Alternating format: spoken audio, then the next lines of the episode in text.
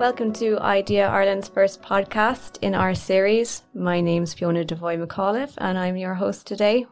Uh, we're going to start off the series by discussing the general state of floating offshore wind or flow in Ireland. So, what are the main opportunities for flow? What are the main challenges we're facing to getting floating wind turbines in our waters?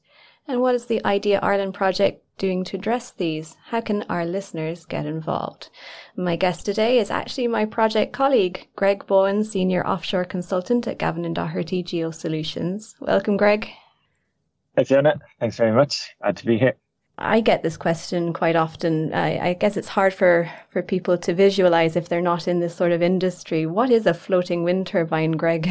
can you help me define it?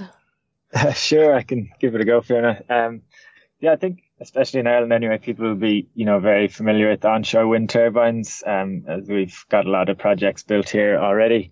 So the basic premise there with the onshore wind turbines obviously is that the turbines are, you know, embedded into the ground and in those foundations. So then when you take it to offshore, the kind of most mature offshore wind technology we have at the moment is, rec- is referred to as fixed bottom offshore wind. So there are different kind of foundation options available for this. So they can be monopiles or jackets or even gravity based solutions. But the basic concept is the same from onshore in that the wind turbine foundation is either resting on or drilled or driven into the seabed. Mm. Um, you know, so in general, the deeper you go in terms of water depth, the more challenging and expensive installation for these fixed bottom projects is. So I think the deepest we've kind of seen to date for a fixed bottom project has been the Seagreen project in Scotland. So that's at max water depths of around 60 meters. But then when you go to floating wind, it kind of changes a lot. So basically for floating wind, the wind turbine is secured on a platform or a kind of substructure that actually floats in the water. So then this platform is then secured to the seabed with anchors and mooring lines rather than having a kind of foundation embedded into the seafloor. So yeah. that kind of obviously is, is a big change compared to the fixed bottom yeah. technology we've seen to date. Yeah, and I guess um, what what's the point really if we already have fixed bottom offshore wind or we have uh, other renewable energy um, sources like solar or onshore wind? What's the point? Uh, I guess uh, going for floating offshore wind you know, looking at offshore, particularly, I've kind of mentioned already around fixed bottom that that kind of maximum depth we've seen is around 60 meters. Um, so I think we kind of expect that this will increase for fixed bottom projects as more projects are developed and, and the supply chain kind of grows and evolves. But, you know, once you start getting to 65, 70, 80 meter water depth, it's going to be very challenging to build these fixed bottom uh, projects from you know an, an an engineering perspective and just you know generally very expensive. And have I got it but, uh, right that close to maybe eighty percent of our offshore wind resources are actually in areas where the water depth is greater than say sixty meters? Yeah, I've definitely seen kind of figures like that talked about. So when you talk about eighty percent of our offshore resource being you know in waters that deep, obviously that's a huge kind of potential capacity that we're mm. going to you know, want to take advantage of. We've, uh, you know, everyone's aware, I think, of the huge kind of targets we have in place in terms of decarbonizing our energy system. And, you know, it's going to take, you've mentioned onshore wind, offshore wind, solar. It's going to take a lot of everything to reach the kind of targets we have in place and to get our energy system decarbonized. So we have to take advantage of kind of everything we can. And floating wind provides a great opportunity in that by kind of removing those water depth restrictions we've spoken about with yeah. fixed bottom and you know giving yeah. you access to all that um, good wind energy potential. So, in terms of actually getting floating offshore wind turbines in our waters, um, it's still a very immature sector in terms of the technology itself. There's not much consensus, is there, in terms of the the, the different technologies to use for substructures, whether you use a semi-submersible or spar. So, I mean, people are still really coming to terms with what the best technologies are. And what are the other issues potentially um, in moving from fixed offshore wind to floating offshore wind, um, perhaps in terms of port infrastructure, the different needs mm. for floating, would you say? Um, yeah, well, it, you know, it's easy to get carried away, all right, when you talk about all this great potential the floating wind has. But yeah, like you said, there are a lot of challenges um, in terms of yeah finding that kind of the best different substructure types for different conditions. But, um, you know, just generally the technology I think needs to be developed to cope with these more dynamic conditions that are going to be um, you know, found out further out at sea in greater water depths.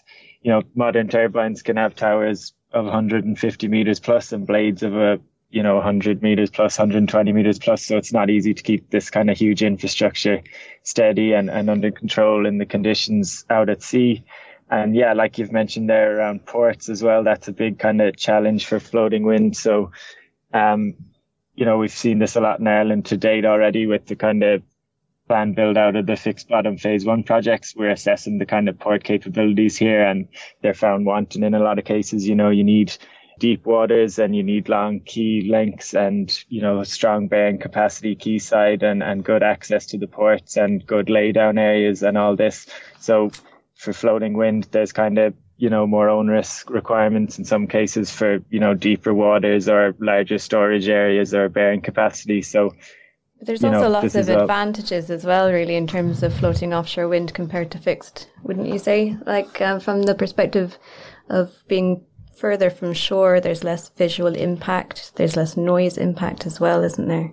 Yeah, like we've said, a lot of it comes down to that kind of water depth restriction. So once you kind of remove that, you you can go into deeper waters, and obviously generally that's further away from shore. So, you know, that's great to kind of lessen visual impact because even though I myself kind of like the look of offshore turbines, some people would rather that they were kind of, you know, further from shore, um, and a bit more out of sight.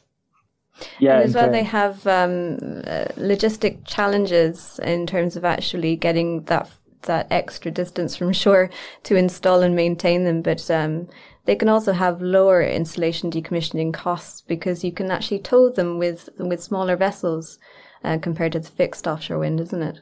Yeah, that definitely seems to be a great opportunity. You know, we see with the fixed bottom projects, obviously you need to kind of bring the turbine out to where it's going to be, and then you need to do the actual construction works out at the site where the, you know, the, the uh, foundation is drilled or driven into the ground, um, or into the seabed at the project site.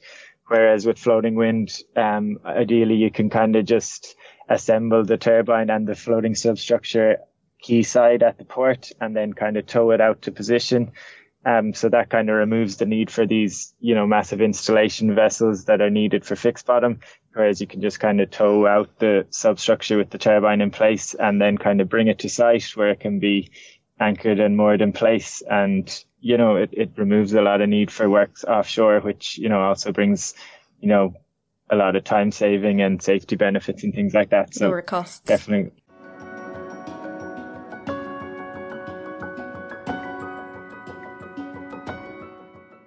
where we are globally at the minute, I, I guess um, I was looking at some of the figures, and the UK seems to have the biggest pipeline of floating wind projects in the world at the moment. I think it's about 32 gigawatts. But at the minute, we have is it three or four operational floating offshore wind farms in the world?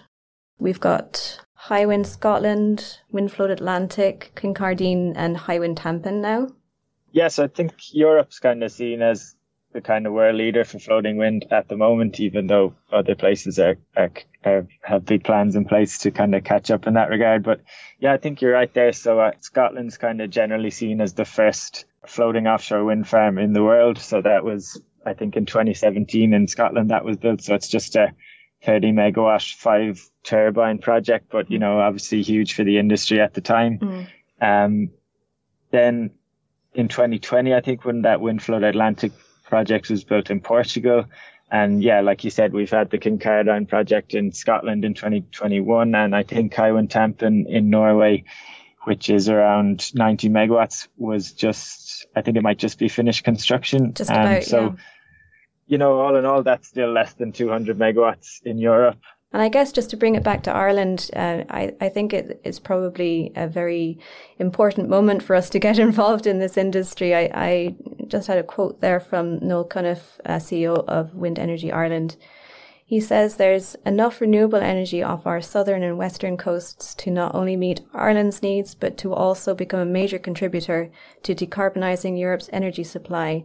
And this is how we become a true climate action leader. So a real sense of urgency there. And I think what he's talking about is the fact that we have um, our offshore wind resource on the south and west coasts of Ireland, which are deep waters, which would mm-hmm. require us to use floating offshore wind to actually exploit our resources. And we could uh, use that to, to pioneer floating offshore wind, um, not only in Ireland, but globally.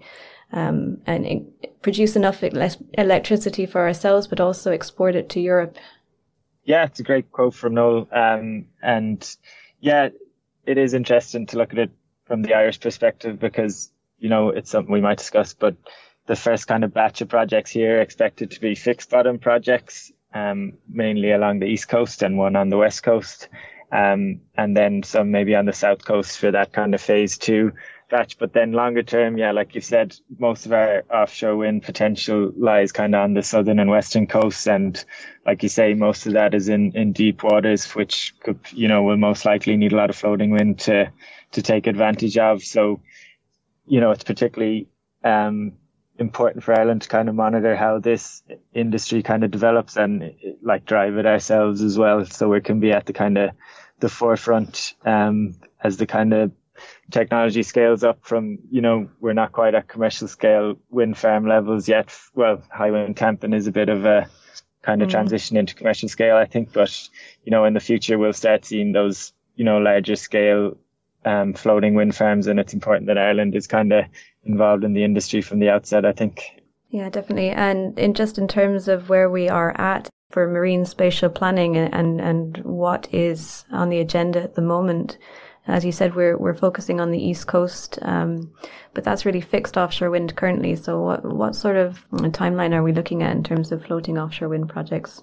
The target we're aiming for now is five gigawatts offshore wind by 2030 and that's going to be all fixed bottom offshore wind. So that's going to consist of phase one projects, which these are the projects that secured maritime area consents in December 22.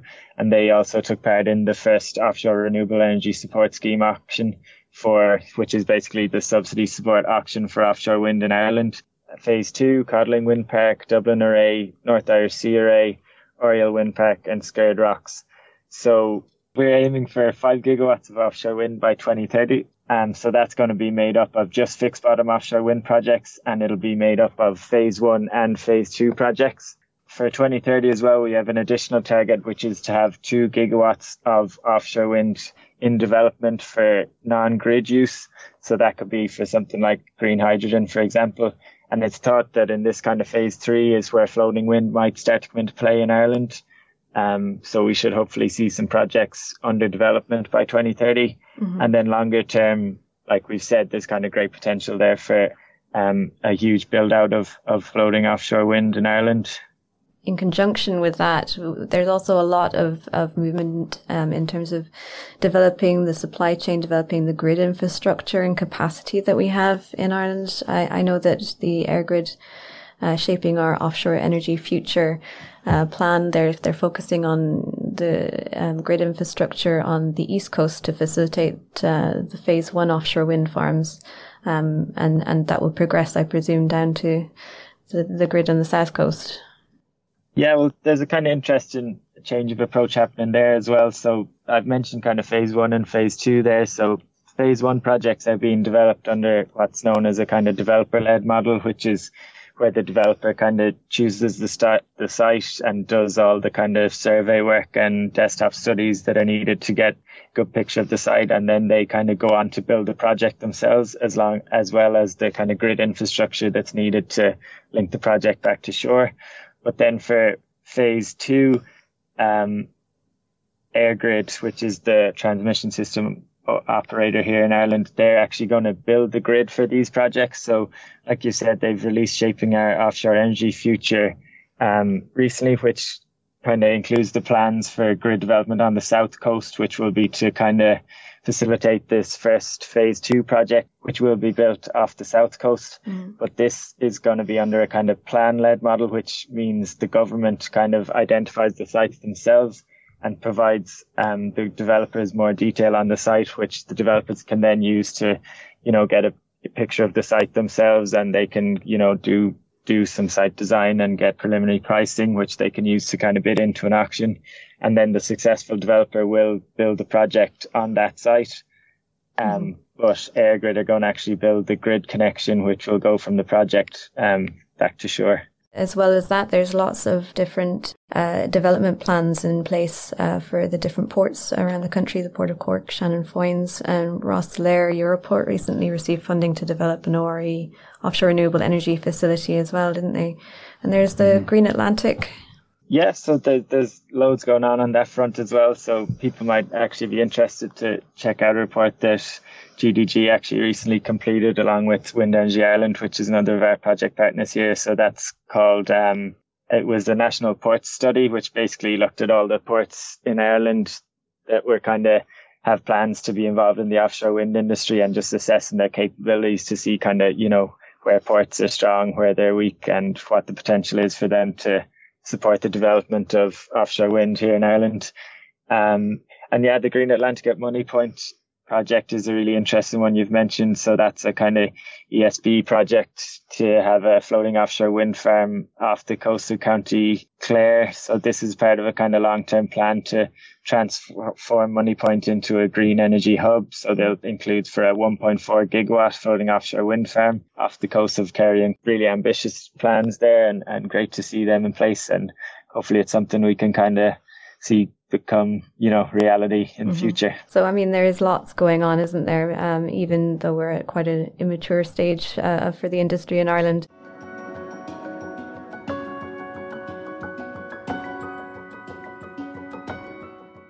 Just to bring this back now to the Idea Ireland project itself and what we're uh, planning to do to help drive the development of floating offshore wind in Ireland. Um, so, listeners, I, I, guess we're we're trying to produce a long term roadmap for the sustainable development of flow um, in Ireland beyond 2030. And Greg is working uh, within the project team, particularly looking at stakeholder engagement and marine spatial planning um, to to look at best practices and, and see how um, they would fit into the Irish context, particularly. Uh, Greg, can you tell us a little bit about that? Yeah, maybe just to give people a brief description of marine spatial planning. Um, it's basically the tool that's used to manage the use of the seas and oceans kind of coherently and to ensure that human activities here take place in, in the most kind of efficient, safe and sustainable way. So, you know, obviously there's lots of competing uses for the ocean. So not only offshore wind, but you've got things like shipping, fishing, um, marine protected areas, military zones, um, oil and gas, etc. So marine spatial planning basically involves looking at the ocean space you have and the areas you have available and as well as the activities that need to play, take place there and just kind of coordinating all this to kind of maximize efficiencies, minimize any sort of conflicts and ensure, you know, environmental protection is kept paramount. So this obviously becomes more important as we're building out more and more offshore wind and, um, you know, we're using the space we have more. It's important to kind of do this in a coordinated fashion. So basically for work package four, we're looking to kind of speak with countries that have done this already or are kind of going through the process of marine spatial planning just to see, you know, how are they planning for this big build out of offshore wind that's coming down the line? What sort of practices they use? What, you know, what marine spatial planning body do they have in place? Um, what sort of sites have they identified? What sort of activities can coexist together? Um, things like that. So, you know, we've got a great resource there with the the IEA task through the Idea Ireland project, so we can speak with experts in countries like, um, you know, we've already mentioned the UK is big for floating wind, but other places like, you know, Norway, South Korea, the US, Portugal, Spain, we've got access to a lot of these experts um, through the Idea Ireland project that we're just going to kind of try to speak with and, you know, see what best practice is in terms of marine spatial planning um, and how countries are you know, going to coordinate this build out of offshore wind. So it's been really interesting. We've kind of started interviews already and we're um, planning to do a lot more of this over the course of the year just to kind of get a good picture of what's been done across the globe regards to floating wind. Yeah, and I guess we want to slot in what we're learning from this project in what, what's happening in Ireland at the moment, providing recommendations and giving feedback so that people can uh, build their policies and get floating offshore wind going faster.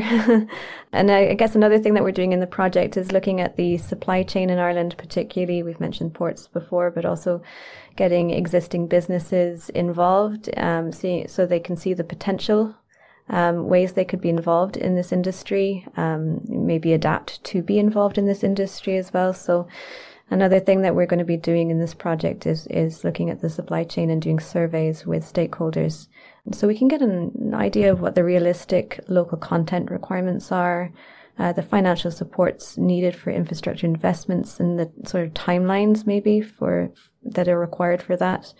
Uh, what policies or programs could help maximize local content as well, and what sort of impact this could have for Ireland. I mean, in terms of creating jobs um, and, and, bringing in uh, new markets. So um, we want to build that into our roadmap to inform policies alongside the marine spatial planning that Greg's talked about. I guess the message for me, Greg, folks, is we, we want to produce this long term roadmap, um, and we'd like uh, stakeholders who might be listening to get involved and have your say, um, so we can develop something that's really relevant and useful for Ireland. So I think we might leave it there for today, Greg. Uh, thanks for joining me for our first podcast episode. thanks, Fiona. Yeah, yeah. enjoyed it. Thanks very much.